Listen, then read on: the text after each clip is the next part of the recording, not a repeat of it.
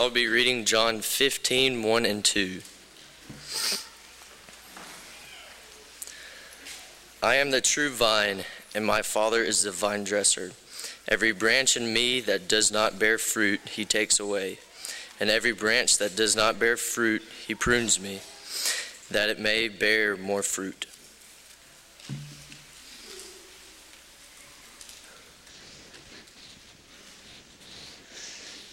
Good evening. It's great to see each and every one of you. And it's been on my bucket list for 17 years to do a David Shannon style introduction. Uh, tonight, I'd like to talk about a couple different things. And the first thing is as somebody that's grown up in the United States of, America, gone through high school, there's this, uh, this universal feeling, you know, people my age have anywhere from middle school up to college. And we give that feeling a term called adolescence. Um, it's a feeling that, hey, I live under my parents' household. I don't have a care in the world. You know, my biggest responsibility is taking the trash and the dog out. So in my free time, I'll go do crazy stuff with my friends, you know, get involved with things I don't need to get involved with. And um, in my Wednesday night class, James Beckham is my teacher, and multiple times I've heard from him that as a Christian, you don't get a break. You're, I mean, we don't, we don't have bad lives, but, you know, it's not the same things that our friends are doing, maybe. We don't get a vacation from being a Christian. We're a Christian seven days a week, 365 days a year. Uh, if everybody would open their Bibles up to Acts 9, we're going to talk about Saul tonight. I'm sure we're pretty familiar with this story. Probably heard it when you were young, or it might have been something you remembered from hearing even when you were older. Uh, we'll start in verse 1. And Saul is it's an it's an interesting story I think because he comes from somebody that was so corrupt to somebody that was one of the most influential influential Christians in the the first part of the uh, in the first century. Verse 1 Then Saul, still breathing threats and murder against the disciples of the Lord, went to the high priest and asked for letters from him to the synagogues of Damascus, so that if he found any who were of the way, whether men or women, he might bring them bound to Jerusalem. So this is Saul when he's still in his bad stage. He was he was on his way to Damascus to uh, go to the synagogues, and he was looking for Christians so that he could kill them. It says specifically says that he was breathing threats and murder against the disciples of the Lord. So Saul meant business. Uh, verses 3 through 9, we won't read those, but that's the part that we know. He was walking down the road, uh, he was blinded by the light, and the Lord, the Lord spoke with him, and the Lord um, commanded him to go to Damascus because the Lord, he was now for the Lord now. Uh, verses 10 and 12, 10 through 12, we'll read those. Now there's a certain disciple at Damascus named Ananias and to him the Lord said in a vision, Ananias. And he said, Here I am, Lord. So the Lord said to him, Arise and go to the street called Straight, and inquire at the house of Judas for one, for one called Saul of Tarsus. Behold, he is praying. And in a vision he has seen a man named Ananias coming in and putting his hand on him, so that he may receive his sight. So Ananias is one of the Lord's disciples, and God commanded him to go to Saul and put his hand on him, and Saul would receive his sight, and Saul would realize that uh, now Saul is a disciple for the Lord. Um, and going through Ananias' mind right now is probably something along the lines of God, you are crazy. This man, he walks down the street and tells people that he wants to kill people like me. So why do I want to go? You're crazy. Uh, verses 13 through 14. Then Ananias answered, Lord, I have heard from many about this man, how much harm he has done to your saints in Jer- Jerusalem. And here he has authority from the chief priest to bind all who call on your name. He told the Lord, he said, This guy, he can take me and he'll tie me up and take me to Jerusalem, and there's no telling what's going to happen to me. Who in here would say that they have a reputation?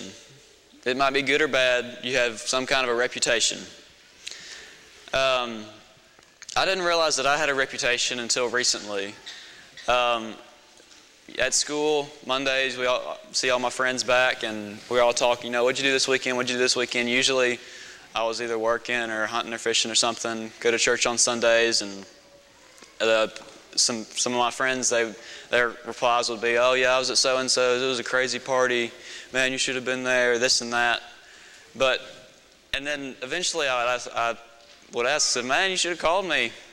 But they they all tell me, uh, "Hey, man."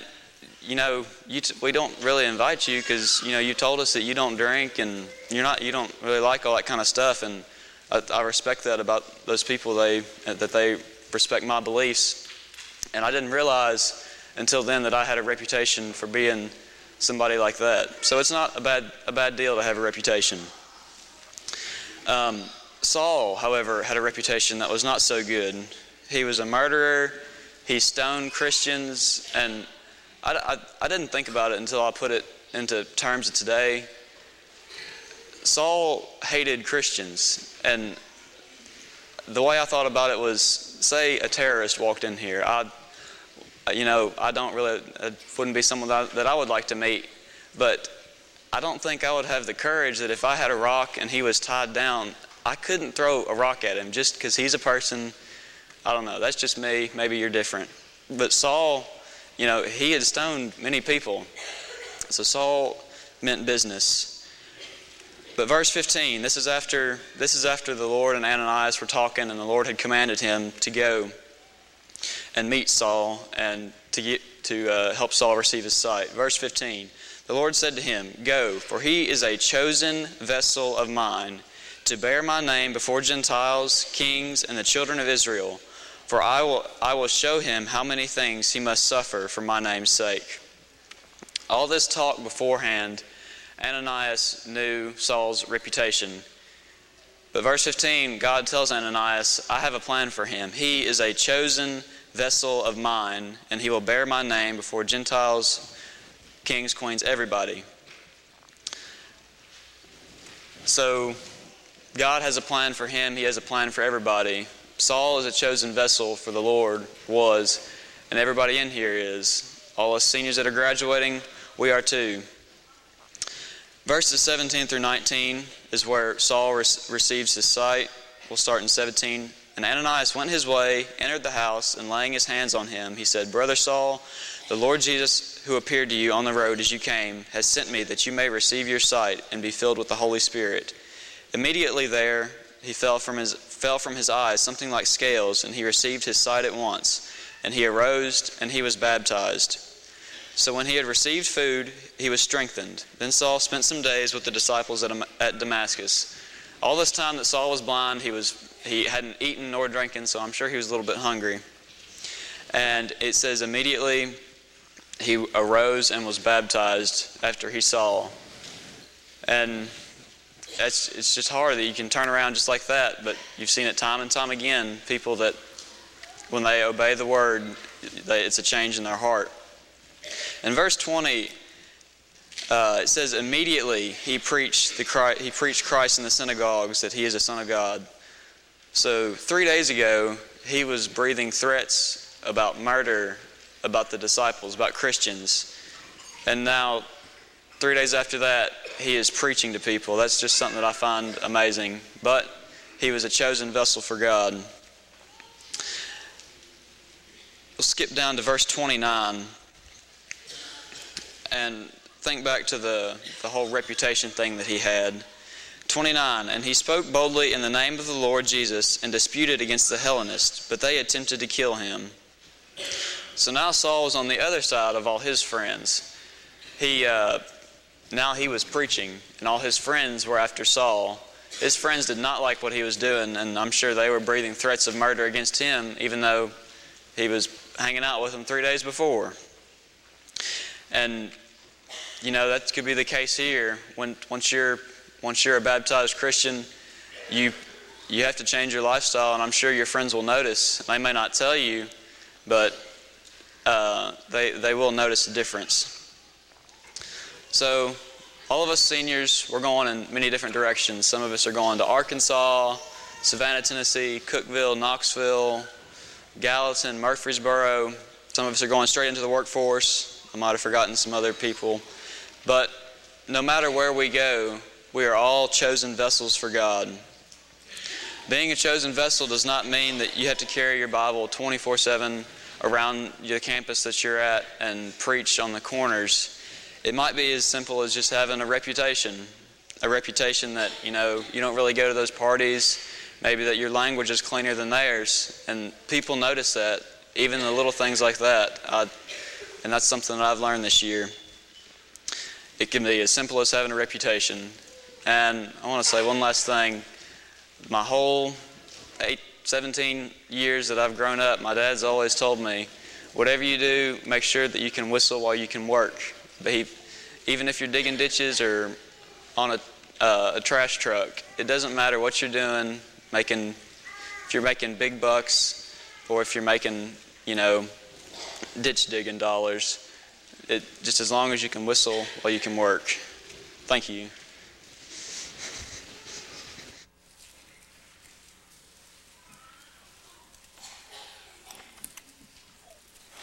Good evening. I'm glad all you were able to come today. Okay, when I first heard what my topic was about from Jody, it was connected to your roots.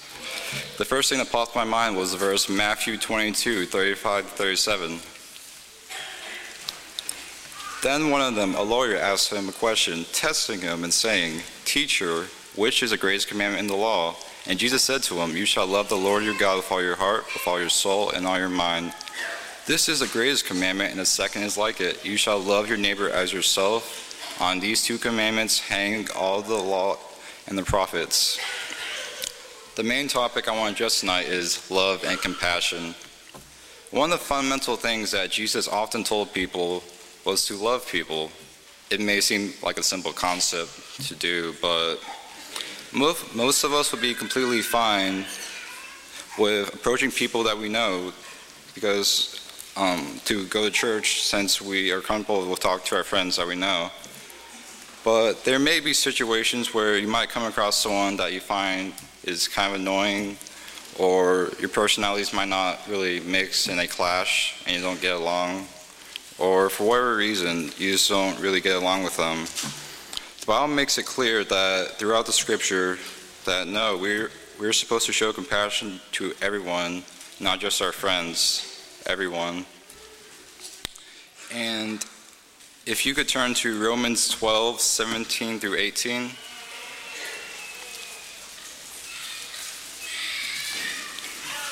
And it says, Repay no one evil for evil, but give thoughts to do whatever is honorable in sight of all. If possible, so far as it depends on you, live peacefully with all. And our loving attitude is meant to reflect God's love and to glorify Him so they can know God's love. I mean, if someone hits you across the face, you're not supposed to retaliate, hit them back. We're supposed to turn the other cheek. And back when soldiers asked people to carry their stuff for a mile, you should do, an, do them an extra and go two miles. And whatever way people wrong you, you should always reimburse, reimburse them with kindness. Okay, here's an analogy. Imagine this. What if it was Halloween every day? I'm not talking about all the scary stuff or dressing up in costumes, but I'm talking about that one day the atmosphere is different, where globally communities are connected together, people can walk the streets with their families and go to anyone's house, and they can get candy and kindness. Pretty good combo. And a stranger could be like, hey, I like whatever, whatever you're wearing, because it's hard when you look different. And why is it so easy to be nice to people on one particular day instead of the other 300 days of the year? What would it look like if everyone showed compassion and were connected to each other? Isn't it interesting that Jesus never stayed in one place? He was always meandering around, showing compassion to everyone, and Jesus made it a priority to meet with um, everyone, even the people that no one would actually expect, like the tax collectors, the sick, the sinners, or even a Samaritan woman. Okay, if you could turn to 1 Corinthians 12, 18 through 19.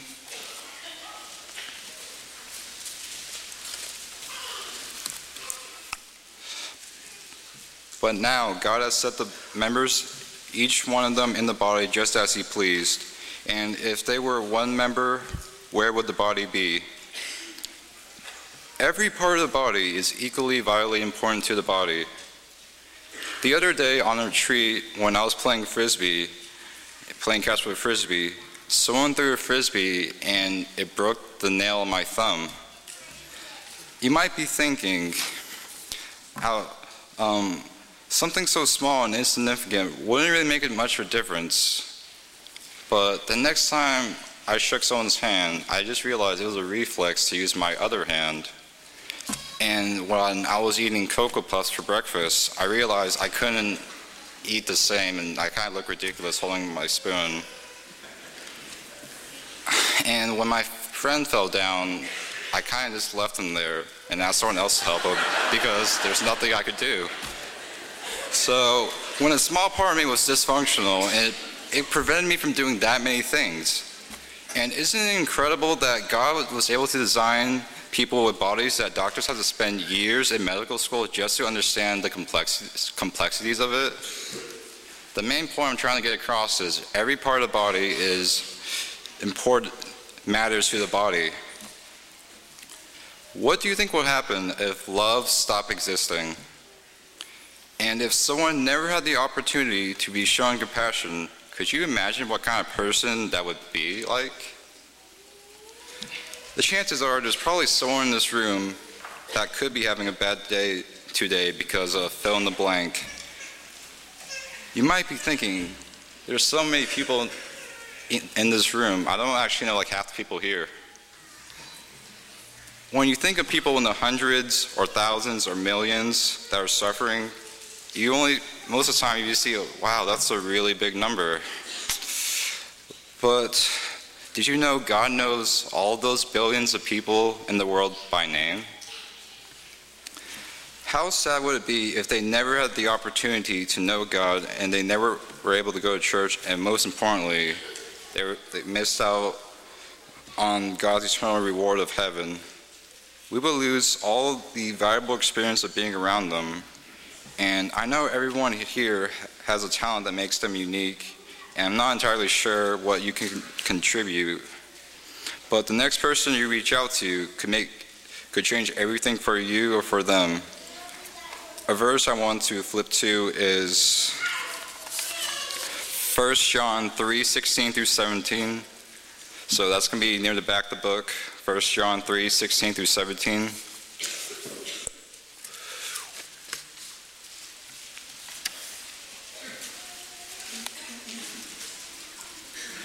By this we know love, because he laid down his life for us, and we also lay down our lives for the brethren.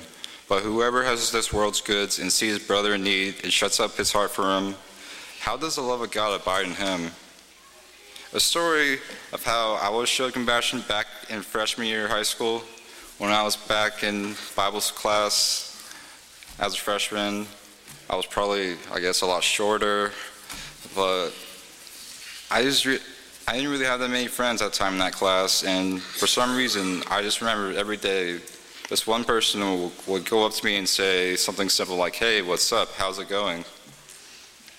While my teacher was usually setting up for class. And that pretty much continued for the rest of the, of the entire year. And I really appreciate simple acts of kindness like that. And one day I was just thinking, that person was a Christian, right? If I go to church, I'll probably meet some nice people like they were. And conveniently, a day or two later, someone invited my brother to go to church. And after he got an invite, I was like, oh, I might as well just go, come here. So, anyway, after I came here in February, as soon as I walked into the door, I just realized how welcoming everyone was. And I was a stranger, I d- I don't know any of you, so I was kind of confused. But after seeing how welcoming everyone was, I decided I would come back again, maybe just once or twice. And then I came back like every single time and never actually left. I'm always here. But eventually, after coming here, like every single Wednesday and Sunday, or to every youth event. They actually asked me to speak up here, so that's how I got here, speaking to all you guys now. And I want to close with this one challenge: is to show compassion to someone you meet today. That's it.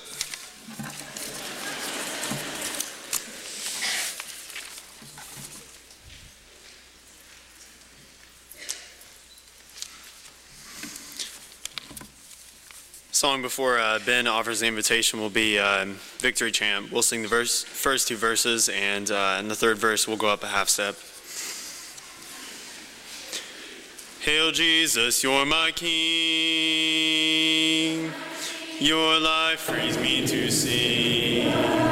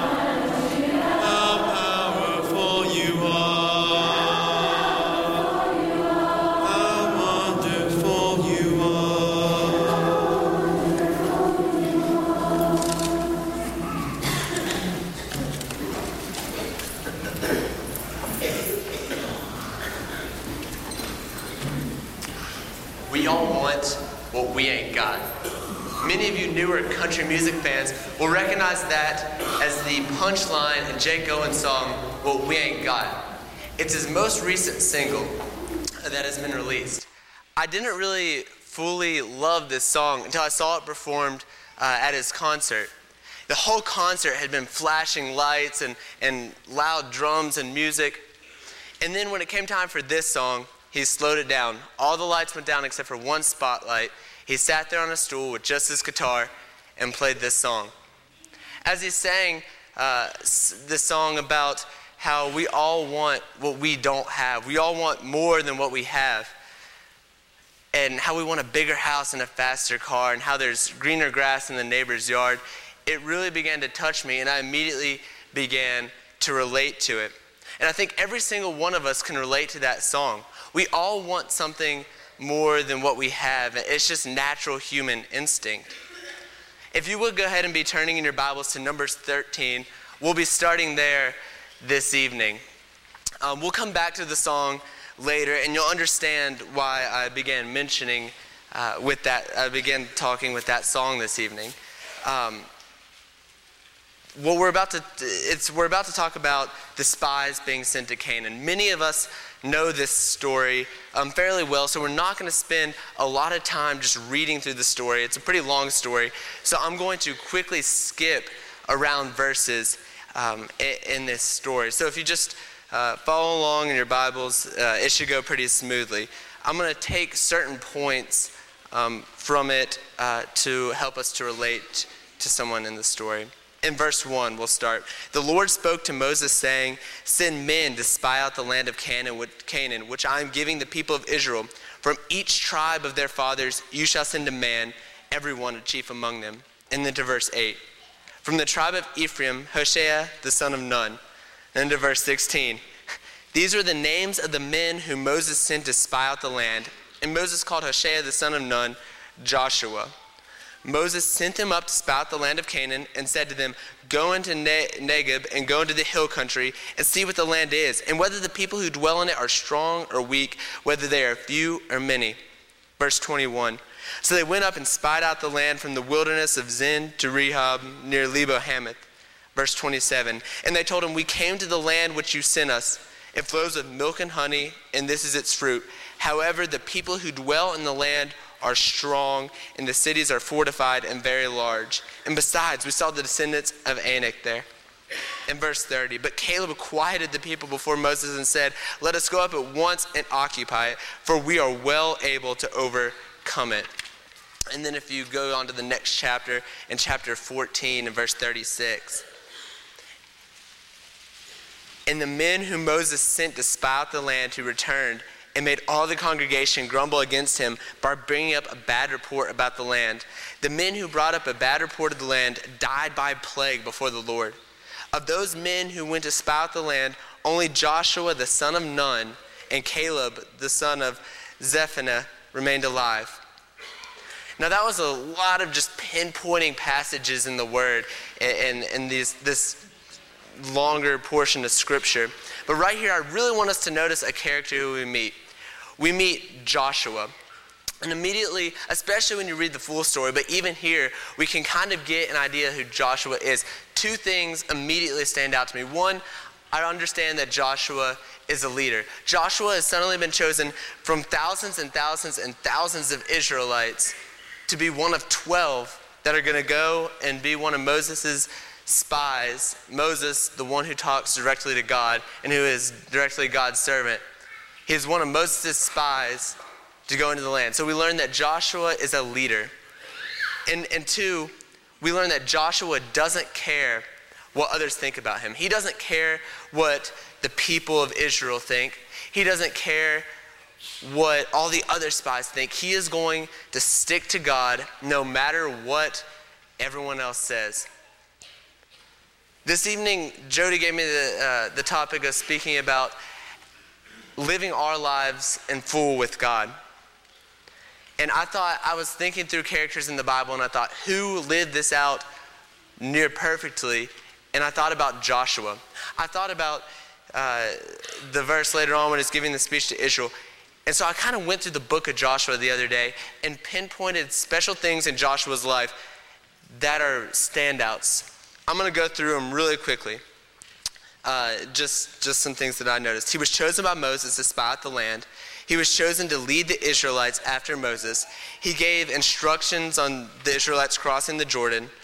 We see an angel approach Joshua and talk to him. Joshua led the fall of Jericho.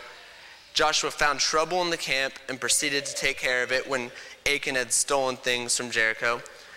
Joshua asked the sun to stand still, and it did. He executed five of the Amorites' kings. He took over all of southern Canaan and then came back and took over all of northern Canaan. He divided the tribes with their land, and he gave a powerful charge to all the leaders of Israel. And then he gave a speech to all of Israel that we'll talk a little bit about later. That's a really long list of things. And the thing about it is, is that I could have kept going. I could have named a lot more things on the list of what Joshua did with his life. But hear me now, because I think this is key in the life of Joshua. None of it, and I mean none of it, would have been possible had he not been following God. God was with him the whole way because he stuck with God. His whole life, from his birth to his death, was a thing where he was following God, so God helped him out. You know, in your life, maybe you need to work on the same thing. I know I do. It's a thing where we go through life and, and we see something that's not godly, but it's fun, so we still go do it.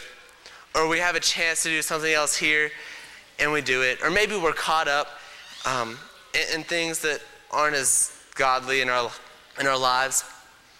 We all go through that type of thing, but Joshua lived an example of a life when he went throughout his whole life in following God. All I want is what I had. I'd trade it all just to get her back. She's moving on, but I guess I'm not. Yeah, we all want what we ain't got. I wanted the world till my whole world stopped. You know, a love like that ain't easily forgot. I guess we all want what we ain't got. Yeah, we all want what we ain't got as I read the last two choruses to that song that I mentioned earlier, you can realize that the song has all along been talking about a girl. Sure, he has all these possessions, uh, that, he, that he wants and how a lot of us want these possessions. But we see in the chorus that he would be willing to give all of those up so he could have this girl back in his life. He would give every single little detail to have her. Isn't it interesting that we as Christians in our lives live pretty much the same thing, except not physically, but in the spiritual sense?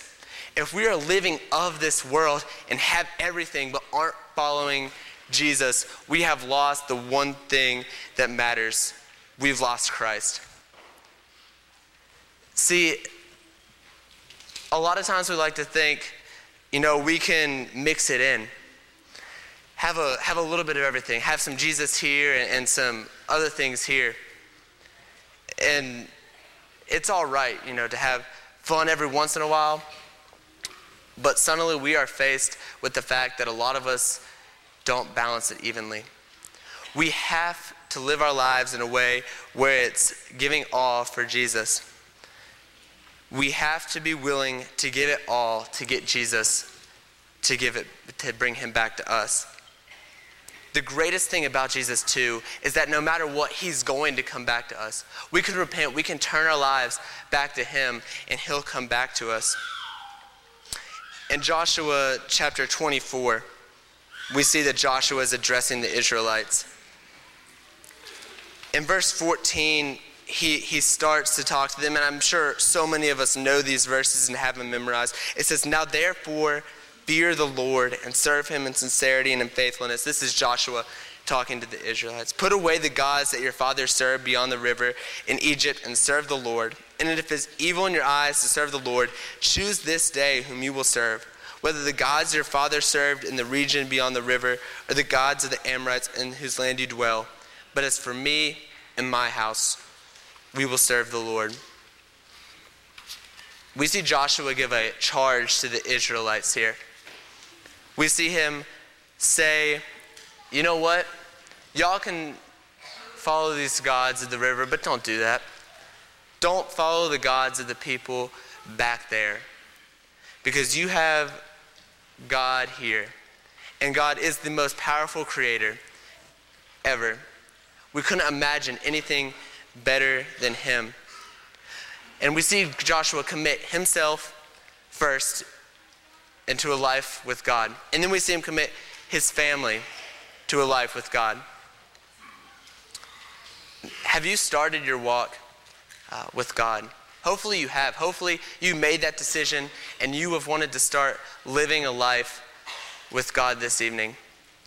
Maybe you haven't. We'd love to give you that chance this evening to be baptized, to start walking with God, living your entire life with Him.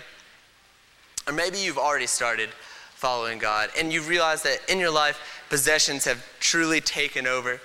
Maybe not even possessions, maybe a certain someone or a certain something has taken over in your life. Maybe it's time to turn away from those things and start once again living your life with Jesus Christ. If we can help you in any way this evening, please come as we stand and as we sing.